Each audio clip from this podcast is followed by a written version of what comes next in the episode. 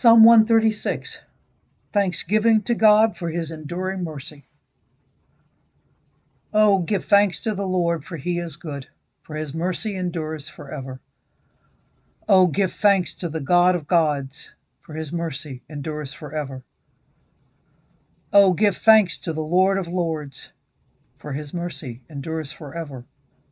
To him who alone does great wonders, for his mercy endures forever. To him who by wisdom made the heavens, for his mercy endures forever. To him who laid out the earth above the waters, for his mercy endures forever.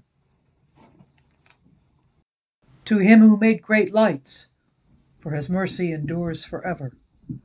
The sun to rule by day, for his mercy endures forever.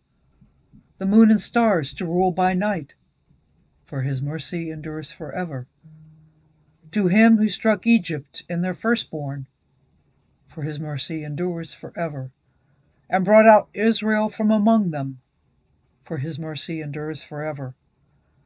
With a strong hand and with an outstretched arm, for his mercy endures forever.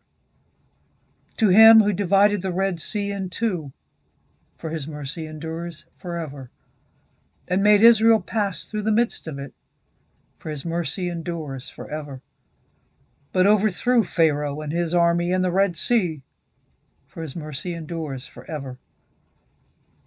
To him who led his people through the wilderness, for his mercy endures forever.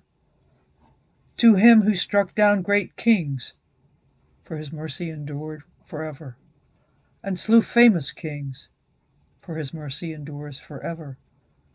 Sihon, king of the Amorites, for his mercy endures forever and Og, king of Bashan, for his mercy endures forever, and gave their land as a heritage, for his mercy endures forever, a heritage to Israel his servant, for his mercy endured forever, who remembered us in our lowly state, for his mercy endures forever, and rescued us from our enemies, for his mercy endures forever, who gives food to all flesh, for his mercy endures forever.